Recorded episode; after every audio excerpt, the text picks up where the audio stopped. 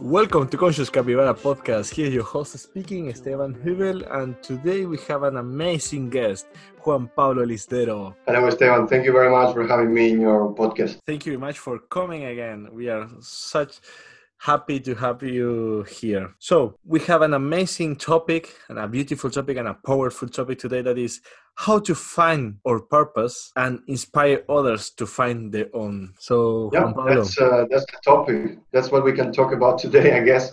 And uh, yeah, I mean, um, when we talked, uh, Stefan, about uh, uh, including this in the podcast, um, we said, well, purpose is about important decisions. It's about major decisions in life.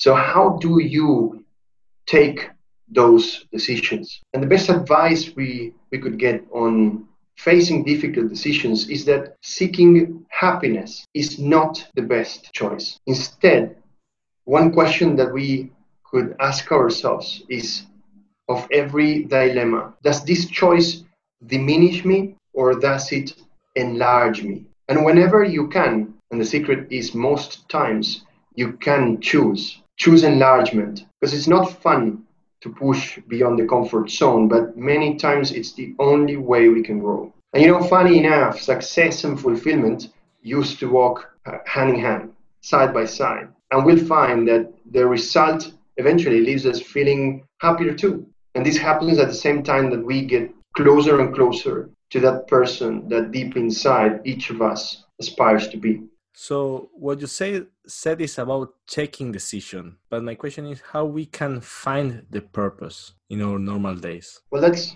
that's a key. Actually, beyond the crucible moments, beyond those heavy, difficult, major decisions, on the everyday reflection and introspection are key elements of anyone who wants to be authentic, anyone who be who wants to be purpose driven. So what we should think about is those moments when we were a child, when we were children, what did we enjoy the most? Before everything, before being conditioned to like or to do certain things. And after that, after thinking of that childhood moment, let's connect back to us uh, on the everyday, on the current days, and think about what we enjoy and what we are passionate now at present. Those things that we can really feel we do with mind, body, and soul those things, when we do them, we feel we are in the zone. We really enjoy that. And I think about those most challenging life experiences, those difficult storms you navigated through, and how how those experiences shaped you, how overcoming those experiences made you who you are, how the failures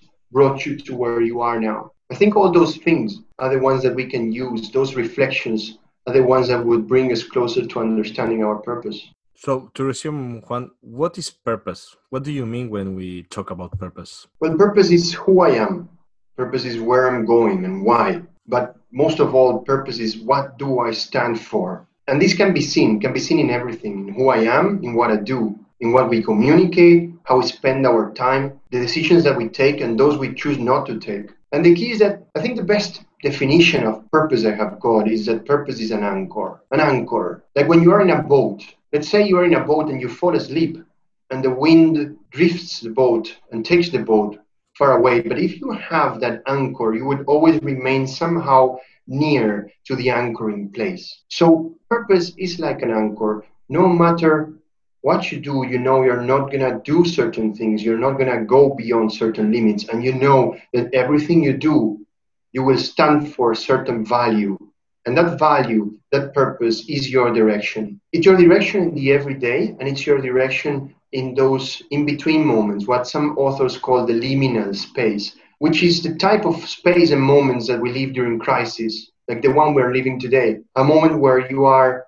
not there and not yet over there as well. And it's in these moments that you can find what you're good at, what you're paid for as well, what the world needs, and what you love, what you enjoy to do. And if you think about those four things, the Japanese defined it in a word that is called ikigai what you're good at, what you're paid for, what the world needs, and what you love, what you enjoy truly with your heart, with your guts, with your mind, and with your body. So that's what purpose is about. I love it how you describe it, purpose. And to close this episode too, so we can give them to give the audience something to take about one takeaway. I want to know if you have any kind of questions in your mind that or the audience can ask themselves to be more aligned to their purpose. Well, I love one question from Clayton Christensen. Clayton Christensen was a guru, a, genius of innovation, but he was also a person with a very clear purpose. And he wrote an article in a book with one question How will you measure your life? How will your measure your life? It's a great question to ask yourself to be aligned with your purpose. So thank you very much, Juan Pablo, for being there, uh, for being here, and I hope we can have you again in the next in, soon in next episode. So see you later. Thank you very guys. much. You are more than welcome. Thank you very much. Bye bye, guys. Bye bye.